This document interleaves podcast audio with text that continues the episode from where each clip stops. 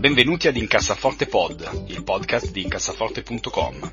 Carlo, Tommaso ed io cercheremo di aiutarvi ad avere una vita finanziariamente più serena ed equilibrata, evitando se possibile di spendere soldi in stupidaggini ed investendo i vostri risparmi in modo sensato. Incassaforte Pod, il podcast di diventare ricchi. Oh, un'ultima cosa, questo podcast ha solamente scopo informativo ed il contenuto non è da intendersi come sollecitazione all'acquisto o alla vendita dei prodotti finanziari discussi. Buon risparmio!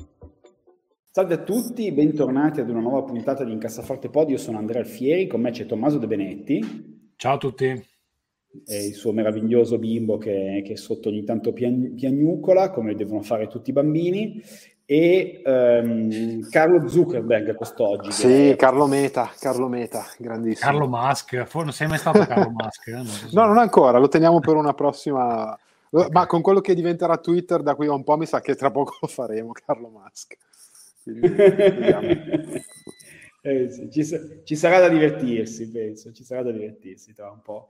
Eh, benissimo, oggi parleremo, abbiamo delle mail interessanti, tra cui una anche positiva, eh, e poi penso che parleremo un pochino di eh, varie robe eh, legate al mondo del tech. Eh, partiamo subito con le mail, dai Tommaso, fortissimi. Allora, un attimo. Eh, abbiamo quest'oggi eh, degli ascoltatori che si chiamano esattamente come noi, praticamente dei doppelganger, tranne che per Carlo. Carlo non ce l'ha. Comunque, ci scrive Tommaso, dice, in questo periodo di alta inflazione, con Citi che oggi stima 18% di inflazione in UK, non è il caso di incrementare posizioni su titoli indicizzati all'inflazione come BTP Italia? E la seconda parte della domanda è ETF Global vince sull'inflazione nel lungo periodo? Io rispondo alla seconda e speriamo, perché sennò abbiamo un problema. speriamo, speriamo sì. Quindi eh, l'idea è che se tra 30 anni eh, l'inflazione avrà sconfitto eh, gli ETF indici globali, ehm, siamo a Mad Max praticamente. No? Eh, sarà un problema. Magari tra, eh, se per un lungo periodo di 5 anni, boh, eh, la risposta è sì, no, e, e non è detto, eh, insomma, per dire, nell'ultimo anno eh, ha perso sicuramente l'ETF Global sull'inflazione, perché l'inflazione è, è al 10% globale e gli indici hanno fatto meno 10, quindi nel breve può perdere senza problemi. Nel lunghissimo di solito tende, tende in qualche modo a, a a, a vincerla perché così funziona il progresso dell'umanità, quindi speriamo che tra 30 anni sia, sia ancora il caso. Se non lo sarà avremo problemi diversi eh, del nostro eh, portafoglio. Eh, lascio invece rispondere a, a Carlo. Ma eh, sì, qui Tommaso ci chiede se... Um, non ho capito se Tommaso vive in UK perché mi parla di 18% di inflazione UK e poi di comprare il BTP Italia. Eh, allora, se ti interessa l'inflazione, ti interessa generalmente l'inflazione nel paese in cui vivi, in cui prendi lo stipendio e in cui poi spenderai, spenderai il tuo stipendio. Quindi ti, eh, sicuramente quello è il tasso di inflazione da guardare più che quello di, di altri paesi e invece il prodotto finanziario per proteggerti dall'inflazione puoi comprarlo naturalmente dove vuoi. Ah, l'ultimo BTP Italia, devo dire la verità, non, non, l'ho guardato, non l'ho guardato bene nei rendimenti ma personalmente se devo comprare un bond in questo momento sono molto interessanti eh, i bond americani al 4, il 4 erotti per cento, i buoni del tesoro americani, con nel momento in cui registriamo oggi, che è il 2 novembre, c'è la eh, riunione della Fed in cui probabilmente eh, verranno alzati ancora i tassi e secondo me verranno alzati ancora altre, altre, volte anche fino all'inizio del 2023 come minimo quindi eh, ricordiamo che il record eh, è intorno a tassi intorno al 18-20 nei primi anni 80 con, con la direttiva Volcker per, proprio per stritolare l'inflazione il più possibile eh, credo che qui saliranno ancora per un po' quindi io guarderei al bond americano. Eh, attenzione ovviamente al rischio di cambio perché oggi il dollaro e l'euro sono alla pari e se invece il cambio dovesse evolvere nella durata, eh, nel periodo di tempo tra quando acquistate il bond e la scadenza, naturalmente perdete, perdete qualcosina, ma se il cambio dovesse farci perdere il 20%, e comunque il bond magari ci dà l'8, il 9%, anche quel 9 eh, meno il 20% fa comunque eh, una cifra molto molto interessante. Oggi dovremmo essere in zona 5 qualcosa comunque, quindi ce n'è ancora un po' di strada da fare, però se già vi interessa il, il 5% lo ritenete attraente, eh, potete guardare il bond americano secondo me. Molto bene, molto bene. Eh, Tommaso, seconda email, mail un po' lunga ma positiva, quindi l'ho Il doppelganger di Andrea, che si chiama appunto Andrea, ci scrive mi sento di portarvi la mia storia anche per rispondere a Davide, che se ben ricordo era il giovane che ci eh, chiedeva nell'episodio precedente di eh, menzionare un, uh, se ricordo bene, un episodio in cui qualcuno di giovane è stato promosso per, per, per meriti, credo, se, se ricordo bene. Comunque, Andrea ci dice: Ho 29 anni e solo il diploma di terza media. Ho iniziato a lavorare a 18 anni, prima come pizzaiolo, poi facendo anche stagioni con due lavori. Poi sono andato in Norvegia per farmi la stagione lì. Ritornato in Italia, sono andato a lavorare in fabbrica. Ho fatto un anno come semplice operaio, poi mi hanno promosso a operaio specializzato. Ora, dopo quasi sei anni, mi è stato proposto di cambiare lavoro e, e seguirò la qualità non so esattamente cosa intenda qui, però ok. Il messaggio che volevo portare è questo, non serve probabilmente, andare probabilmente scusami, il controllo qualità, una, una ah, sì, controllo, caporepa, sì. penso qualcosa del genere. Okay. Il messaggio che volevo portare è questo, non serve andare in burnout, bisogna far capire di essere persone serie, affidabili e disponibili anche a qualche sacrificio. Poi se qualcuno capisce il tuo valore, valore ti darà le opportunità per valorizzarti. Se non siamo disponibili a fare sacrifici da giovani quando pensiamo di iniziare a farli a 40 anni con una famiglia e senza un curriculum decente, Augurando buona fortuna e tante nuove opportunità a Davide e a tutti i ragazzi che hanno voglia di fare, vi saluto con una frase celebre di Gaber, libertà è partecipazione. Allora, vi prometto che questa mail inviata da Andrea non l'ho spedita io con un, con un falso nome. Tra, l'altro, nemmeno, nemmeno, camuffando il tuo nome. esattamente.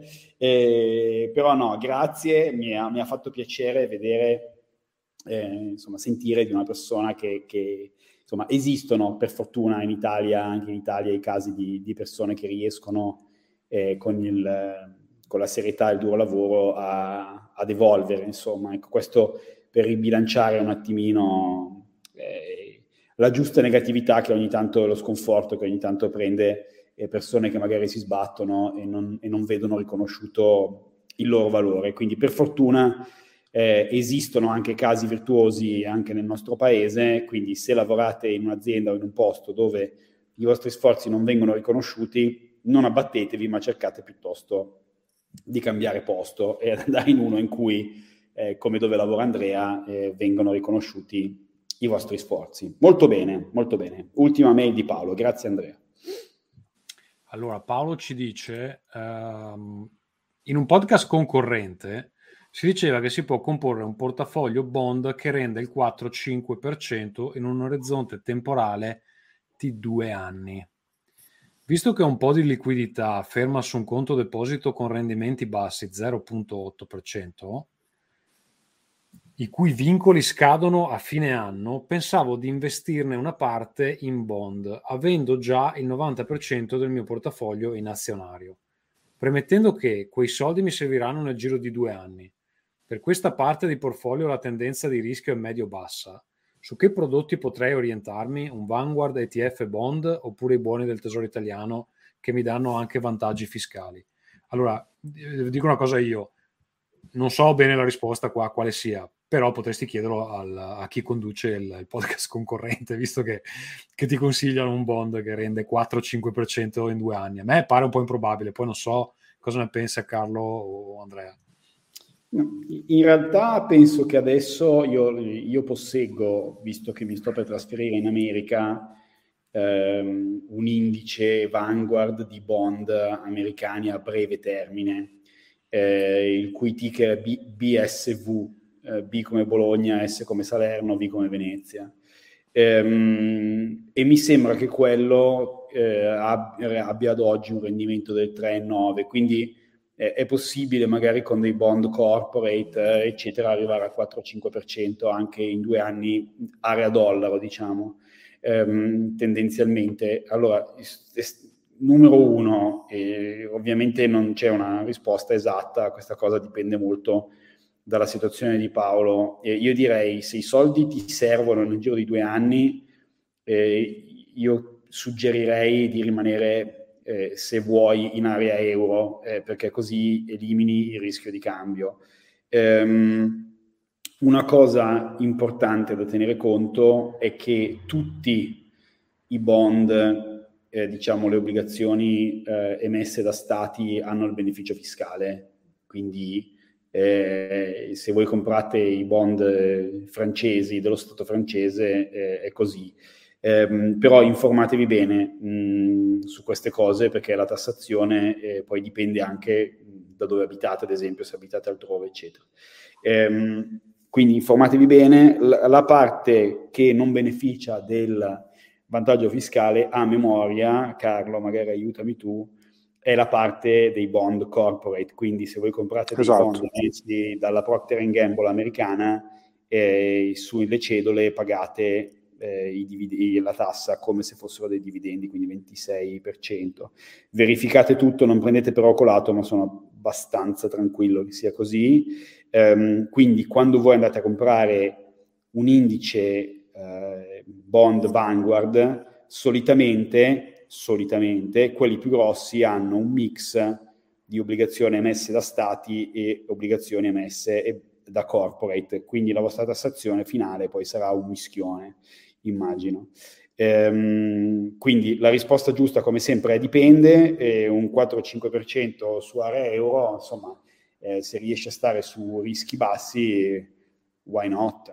Insomma, attenzione però che eh, più, ecco, ricordatevi sempre che più l'orizzonte dei bond, quindi più la durata dei bond è lunga, più il loro prezzo è sensibile alla variazione dei tassi di interesse. Quindi faccio un esempio, eh, se voi, se Paolo compra eh, obbligazioni, eh, le famose obbligazioni a 100 anni emesse dall'Austria, ehm, se ad oggi i tassi passassero, eh, aumentassero ancora, il bond potrebbe scendere parecchio di valore. Se ho buona memoria, i bond emessi centennali emessi dall'Austria ad oggi valgono circa un quarto, se non meno, di quello eh, che valevano quando sono stati emessi. Ok? Quindi attenzione, se dovete uscire dall'investimento entro due anni, mantenete la durata dei bond estremamente corta, più corta possibile, anche piuttosto rinunciando a, qualche, a un pochino di rendimenti, perché così l'impatto di eventuali cambi dei tassi di interesse sul prezzo dell'obbligazione risulta minore. Ok? Non so se sono stato chiaro, Carlo, vuoi integrare magari tu? Sì, no, eh, eh, sei stato molto chiaro. Paolo parlava di un orizzonte temporale uno o due anni, quindi eh, direi che sicuramente diciamo, non, non è un periodo eh, per il quale preoccuparsi del rischio di emittenza, quindi del fatto che il paese emittente possa avere qualche problema, nella fattispecie l'Italia per esempio, comunque vada come vada in due anni saremo ancora qui sicuramente. Uh, per quanto riguarda il rendimento del 4-5% che gli hanno consigliato, credo anch'io che non, non ho verificato ma si possa, si possa, tranquillamente costruire, ma secondo me da qui ai prossimi mesi eh, anche di più perché sia la Fed che la BCE che poi gli va a ruota aumenteranno ancora i tassi e magari anche con incrementi non più di tre quarti di punto, ma di un punto per volta. Quindi sicuramente sì. Poi naturalmente per quanto può essere attraente in un periodo breve eh, il rendimento di un bond, dovete sempre confrontarlo con l'inflazione, perché bello il bond al 5, ma se c'è l'inflazione al 12 comunque eh, perde il 7%. Eh, Ecco, allora giusto sono andato a cercarmi la chart del bond austriaco di cent'anni e, e rispetto è arrivato a valere ai massimi, quindi a marzo 2020, a valere 220 euro, ad oggi ne vale 44 e all'emissione per, per ovviamente eh, valeva 100, okay? quindi fatto 100 il giorno in cui è stato emesso, quindi nel 2000 e 17, oggi vale 44, perché essendo molto molto molto lungo, 100 anni sono è un periodo piuttosto lungo, il, la variazione dei tassi di interesse tende a punire parecchio il prezzo. Okay? Quindi attenzione, se il tuo orizzonte temporale è breve e non vuoi correre rischi, Paolo, mantieni eh, anche la durata dei bond ugualmente, ugualmente breve. Ok, eh, passiamo all'argomento della settimana. Eh, l'argomento che della que- settimana è... Questa intanto... volta siamo stati così pigri che non l'abbiamo neanche scritto in, in scaletta. Penso. Esatto, esatto, eh, ma praticamente stappiamo grandi bottiglie di Prosecco eh, e di champagne al fatto che eh, Meta, quindi la, la, pessima piattaforma del pessimo Zuckerberg, eh, abbia perso 25% in un giorno e sia a meno 75 dai massimi. Eh, in generale eh, c'è stato un trend eh, comunque piuttosto punitivo per tutto ciò che è il mondo tech. Ehm, quello che diciamo è, è, le aziende che hanno iniziato a volare eh, durante la pandemia eh, si stanno schiantando abbastanza con forza. E I nostri meravigliosi, io ogni tanto twitto di questa cosa, ehm, la mitica eh, ARC, quindi eh, ARC Innovation ETF, quello di Katie Wood, che ricordiamo eh, nel, ai, al suo picco valeva 137 dollari, ad oggi ne vale 38, cioè meno di quando è stato lanciato. Quindi dopo aver creato grandi quantità di ricchezza fittizia, eh, ha, prov- ha, proceduto a polverizzarla tutta nel giro di eh, praticamente un anno. Da ottobre 2021 ad oggi ha perso più del 65% del suo valore. Ehm, che cosa è successo, Carlo? Ma eh, che cosa è successo? Eh, è successo che i ritorni... Eh, allora, il meno 25% della settimana scorsa è dovuto al fatto che è uscita la trimestrale di, di Meta e eh, i ritorni, per quanto positivi, erano inferiori alle aspettative. Come è successo un po' per tutte le altre tech, quindi il titolo ha, ha, è stato penalizzato fortemente sul, sul mercato.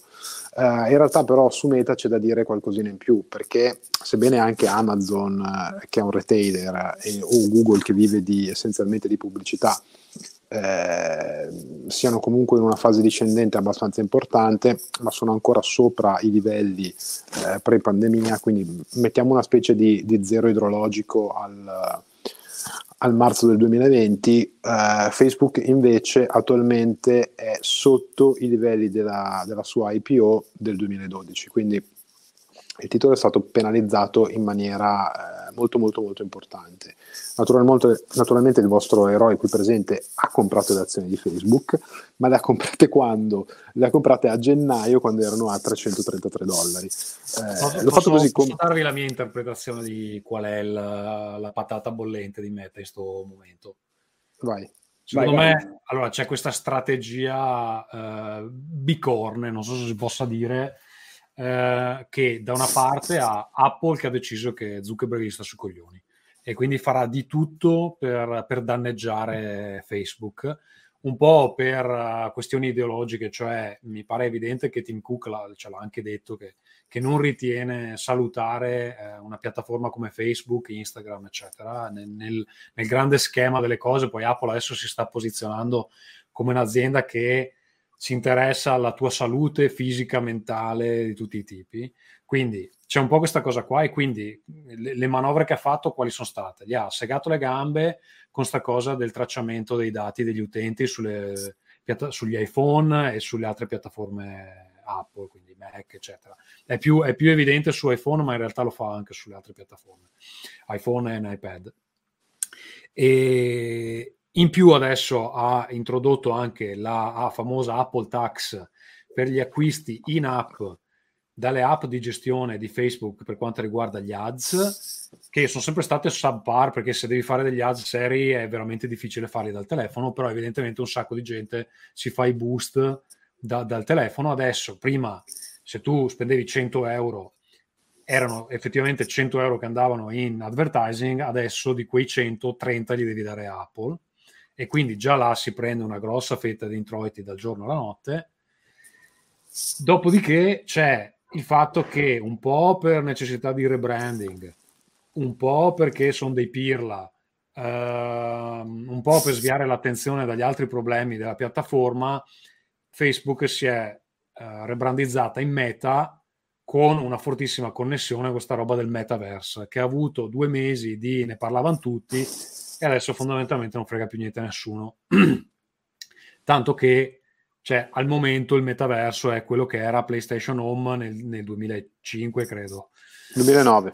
Ecco, quindi cioè, stiamo parlando di, di, di, un'idea vecchia, eccetera. Sì, il problema è che ci hanno buttato dentro qualche centinaio di milioni. Allora, sentivo oggi, Pivot, cosa, sentivo oggi Pivot che al momento Meta sta spendendo praticamente come tutte le altre tech companies uh, sommate per quanto riguarda RD. Quindi, evidentemente, qualcosa stanno cercando di fare, però erano licate de- delle informazioni. Non so neanche se era una dichiarazione pubblica era una roba licata, che anche internamente Facebook Horizon, che dovrebbe essere un po' il punto di partenza della roba in VR, di meta, eccetera, non lo stanno usando neanche internamente perché è pieno di bug e, e, e i dipendenti non lo vogliono usare.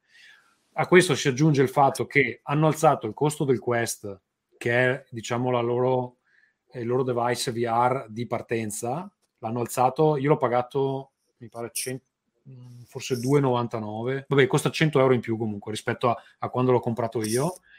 E poi hanno presentato il Pro che bello bello, però costa cosa 1500, una, cioè una cifra importante, insomma. No. Quindi non è eh, una roba che la gente dice, vabbè, lo provo, questo Natale spendo 1500 euro.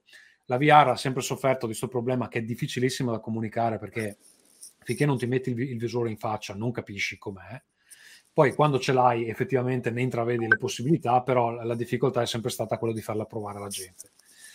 E, e, per farla provare devi abbassare i prezzi, invece si sta andando nella direzione contraria. Sì, sì, no, mm, però secondo me, adesso ti, ti, interrompo un attimo, c'è una serie di considerazioni da fare. Io riporto il mio esempio dell'acquisto perché magari poi può essere utile anche a, a chi ci ascolta, no? Um, io ne ho comprate pochissime come, come, esperimento in gennaio, tra l'altro con, con, un tempismo da cecchino, proprio sapete quando si dice prendere il minimo? Ecco, io ho preso il massimo storico in piano. Quindi in, in percentuale mi sono fatto malissimo, per fortuna ci avevo messo meno, molto meno dell'1% della, de, dei miei capitali, quindi pazienza. È stata esperienza, però eh, qual è stato l'errore? Che um, io l'ho comprata guardando ai fondamentali dell'azienda, quindi l'azienda Facebook guadagna. Cioè non è Tesla per dire che fino all'altro ieri, adesso l'ultima trimestrale non lo so, ma fino all'altro ieri guadagnava niente. Eh, guadagnava e guadagna ancora eh, parecchio, anche se sotto quelle che erano le stime. Il problema è che il mercato aveva già eh, iniziato a apprezzare e adesso va avanti a apprezzarlo in, in maniera importante il fatto che la, la virata della compagnia eh, verso Meta eh, di fatto non abbia, non abbia convinto nessuno, perché oggettivamente ditemi voi cosa c'è di interessante in vedere quella gente lì che si mette il casco in testa per fare la riunione virtuale in una sala riunioni virtuale. Cioè, francamente... Sì, allora, o, o, o, hai, o, non hai in mano... Cioè, o non hai in mano niente, o non hai in mano niente, o, o, hai, o l'hai marchettato nel modo peggiore possibile, perché non, francamente eh, non, sì, non si capisce dove andare a parare. Ci sono due fattori, eh, sicuramente i famosi FANG. E, scusa, e ti è costato 400 billion. 400 eh, billion. Sì. Quindi, eh, eh. sicuramente da un lato c'è un diciamo, repricing dei, dei FANG, quindi ehm, le, le, varie aziende, quindi Facebook, Alphabet, eh, Apple, Netflix, Microsoft, hanno, hanno, sì, Amazon, esatto, hanno beneficiato diciamo, di un'espansione dei multipli e forse un po', un, po', c'è un po' troppo diciamo, ottimismo, ok? In generale, quindi in parte c'è un, il famoso mean reversion in cui eh, le, le, le, le, aspettative si abbassano un attimino. Eh, però poi all'interno dei FANG, cioè le aziende sono molto diverse l'una dall'altra eh, Amazon, come diceva Carlo, è un retailer di base, eh, Apple è probabilmente più simile a, a, a Elvemash eh, che non ad una tech company oramai, nel senso estremizzo, ma, ma, di base è gente che produce eh, beni di consumo di massa di lusso più o meno.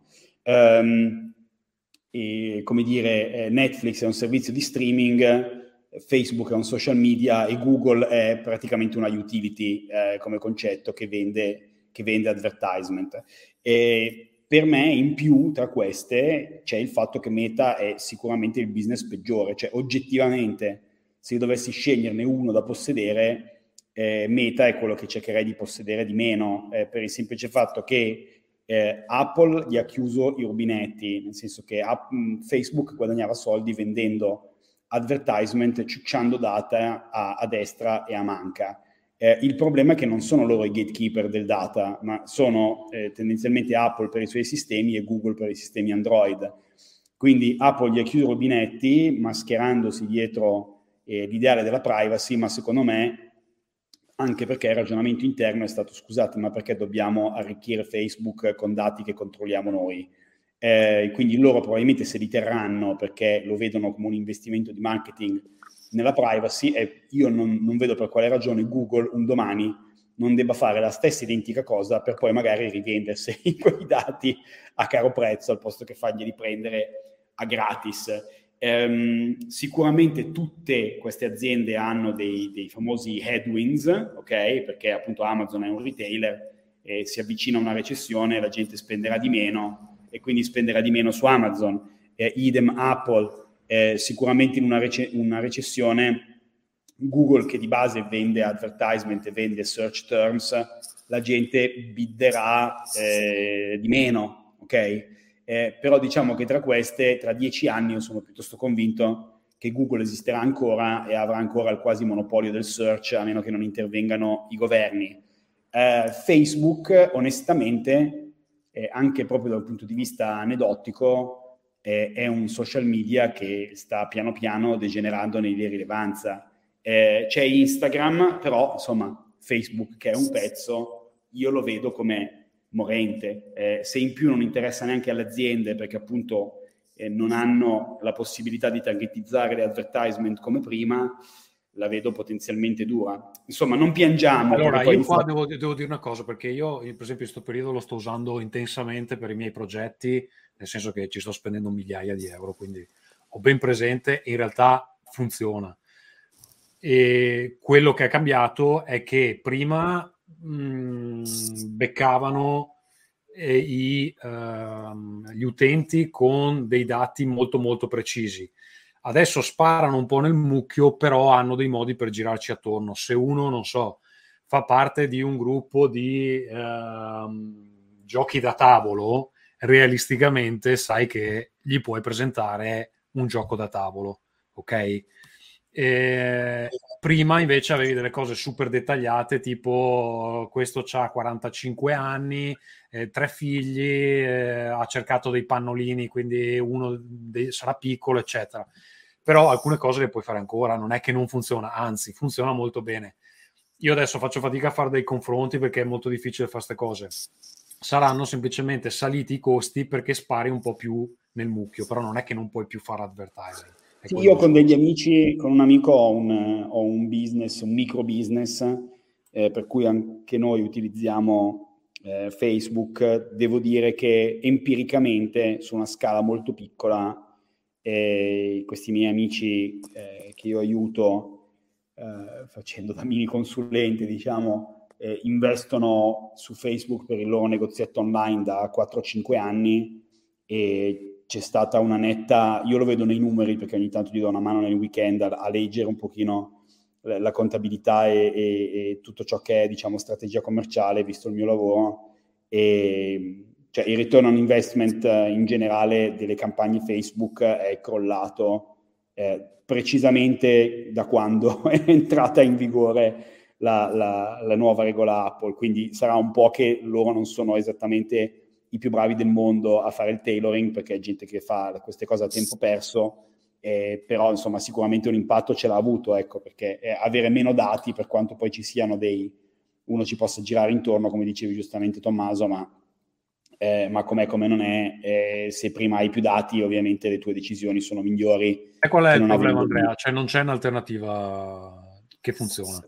Cioè, quindi fai ancora quello perché non hai, cioè non è che dici vabbè allora lo faccio su Google perché non è la stessa cosa. Quindi per il momento le cose sono ancora, cioè Facebook regge perché è... Ha perso eh, efficienza, diciamo. Sì, ha perso efficienza, però non hai una forte alternativa. E se effettivamente verrà sostituito da altro è da vedere. So che ad esempio moltissimi della Gen, Gen Z, que, quelli quindi non so che adesso hanno 20, 20 anni, non so neanche bene quelli, dal 2000, quelli, del 2000, quelli nati dal 2000 in poi. Esatto. Cioè, per esempio, loro le robe su Google non le cercano, le cercano su TikTok. E TikTok sta diventando un motore di ricerca. Te non ti immagineresti mai che la gente va a cercare la roba su TikTok. E invece se lo cercano là. Quindi le cose stanno cambiando, però se devi raggiungere la, la gente che ha i soldi, vai ancora su Facebook perché là sono i vecchi coi soldi, hai capito? I boomer alla fine mantengono sempre tutti, ragazzi. Molto, molto bene, molto bene. Altra cosa di cui gioiamo, eh, però non ci dilungheremo perché ne parliamo troppo spesso, ma, ma è stata una settimana piena di gioie questa.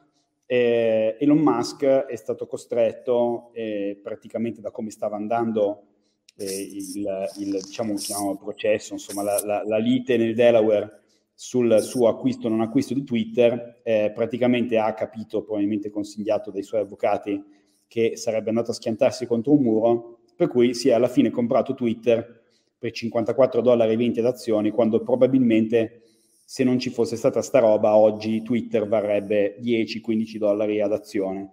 Quindi molto bene, godo moltissimo del fatto che Musk abbia ciucciato duro, eh, e anche del fatto che Zuckerberg abbia ciucciato duro, nonostante naturalmente eh, quando una persona ha quel quantitativo di soldi...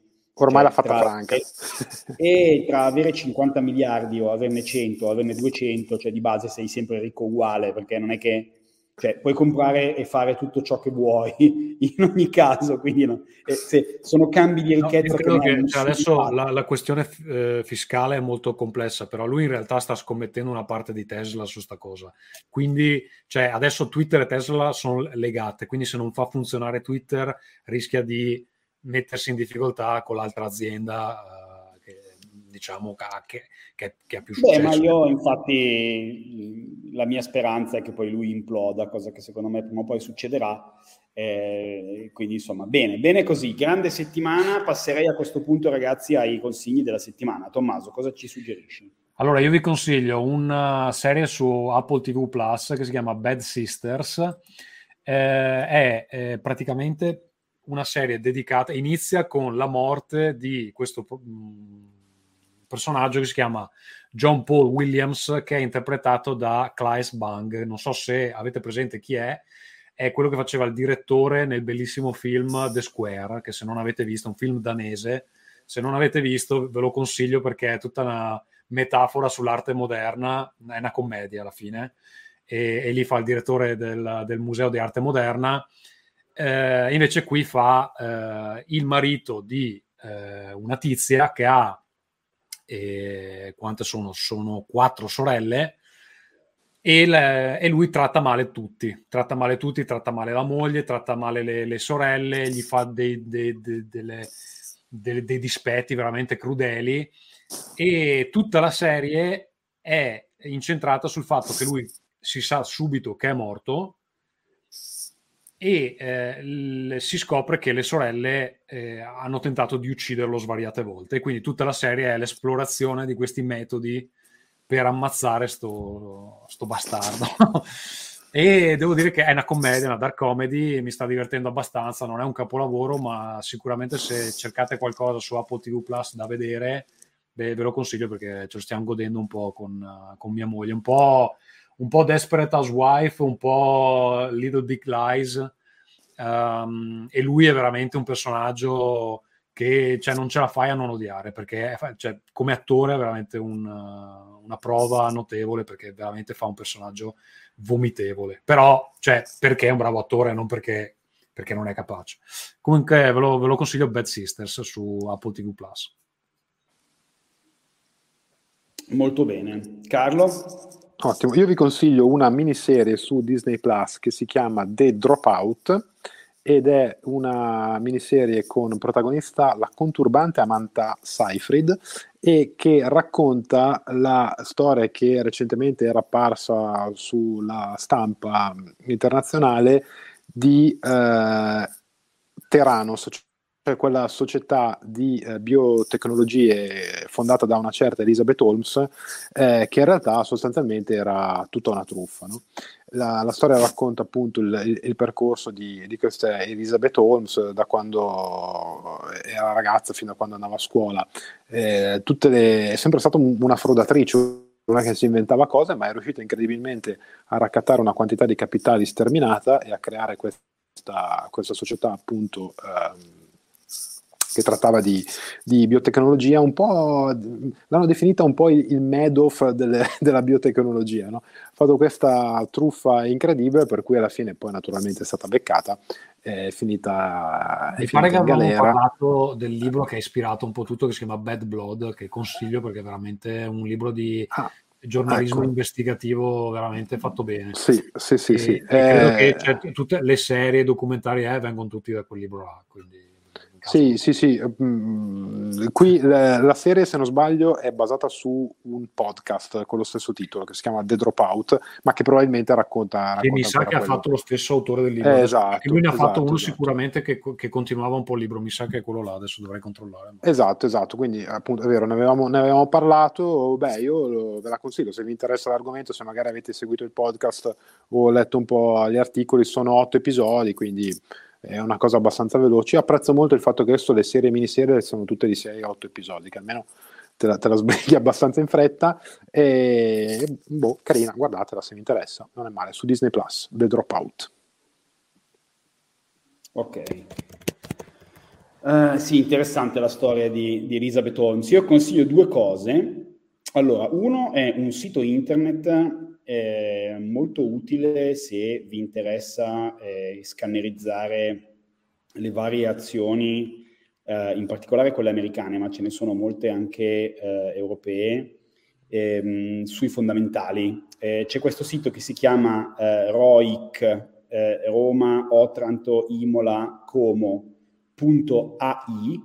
quindi roic.ai, eh, che ha tutta una serie di dati, eh, solitamente degli ultimi dieci anni, eh, anche un outlook su quello che è eh, l'azienda, è molto simile ad un servizio che tutti gli americani conoscono, ma che in Italia si usa poco, molto utile, che si chiama Value Line, che però è a pagamento, mentre invece Heroic.ai è a gratis e c'è una bellissima eh, view, quindi se voi mettete qualunque, eh, qualunque azione, Exxon, Cell, eh, Procter Gamble, eccetera, c'è una tab che si chiama Classic View eh, che vi dà praticamente tutta una serie di dati eh, comparati sul, sul, negli ultimi dieci anni ed è praticamente il rip-off di questo value line che vi stavo dicendo. È uguale, è fatto molto molto bene, dà un sacco di informazioni che non si trovano altrove eh, a gratis. Quindi lo consiglio, si chiama roic.ai.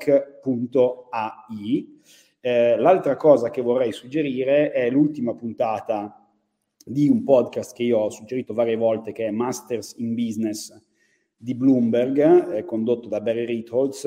E l'ultima puntata, eh, ad oggi 2 novembre, è con ehm, un professore di Harvard che si chiama eh, Jeremy Siegel, eh, che è eh, insomma, un grandissimo delle, dell'economia e della finanza, eh, che due anni fa eh, prediceva che sarebbe arrivata inflazione e che ad oggi dice che la Fed sta un po' esagerando, nel senso la sua tesi, che molti sembrano condividere, è che la Fed sia di base sei mesi indietro rispetto a dove dovrebbe essere. Quindi lui era uno che si lamentava parecchio del fatto che la Fed non avesse iniziato ad aumentare i tassi di interesse eh, quando ancora non li stavano aumentando e ad oggi invece si lagna del fatto che dovrebbero fermarsi perché eh, una recessione è già praticamente quasi certa e l'economia sta molto, sta molto rallentando.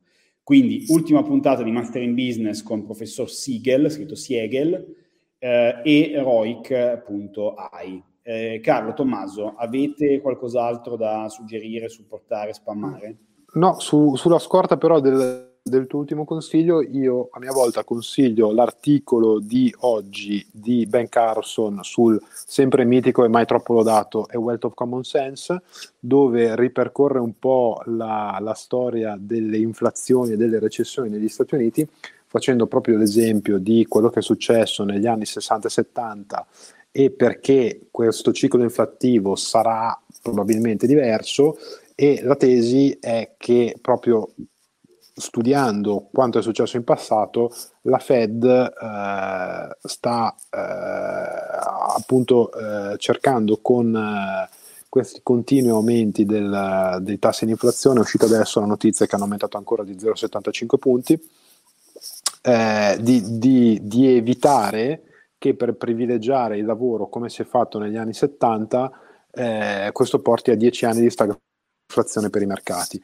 Quindi l'obiettivo della Fed proprio dichiarato è quello di lasciare a casa la gente. Quindi finché i dati sul lavoro americano è paradossale, ma non peggiorano, quindi finché la gente non viene licenziata, la Fed continuerà a alzare i tassi. Beh, molto sì. bene direi. eh, su Welcome nota... to America.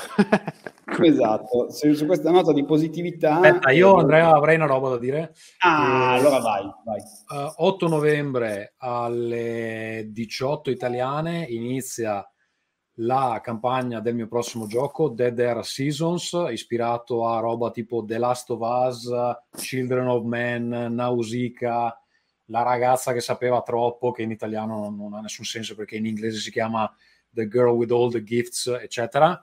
Quindi quel tipo di atmosfere. Uh, inizierà su BackerKit Crowdfunding. Adesso io potrei darvi l'indirizzo diretto alla campagna, ma è troppo difficile. E quindi dall'8 novembre andate su www.backerkit.com slash C come Como, perché è la pagina del loro crowdfunding e eh, troverete la campagna di Dead Air Season. Se ci andate adesso potete mettere il bookmark così ve lo ricorda quando, quando parte. Tutto qua. Ecco, mandamela, mettila sul, sulla scaletta così la aggiungo. Ok, va bene, farò così. Molto bene, ragazzi, io vi ringrazio e una buona settimana e buon Twitter a tutti. Ciao ciao. Ciao. Ciao ragazzi, ciao ciao ciao.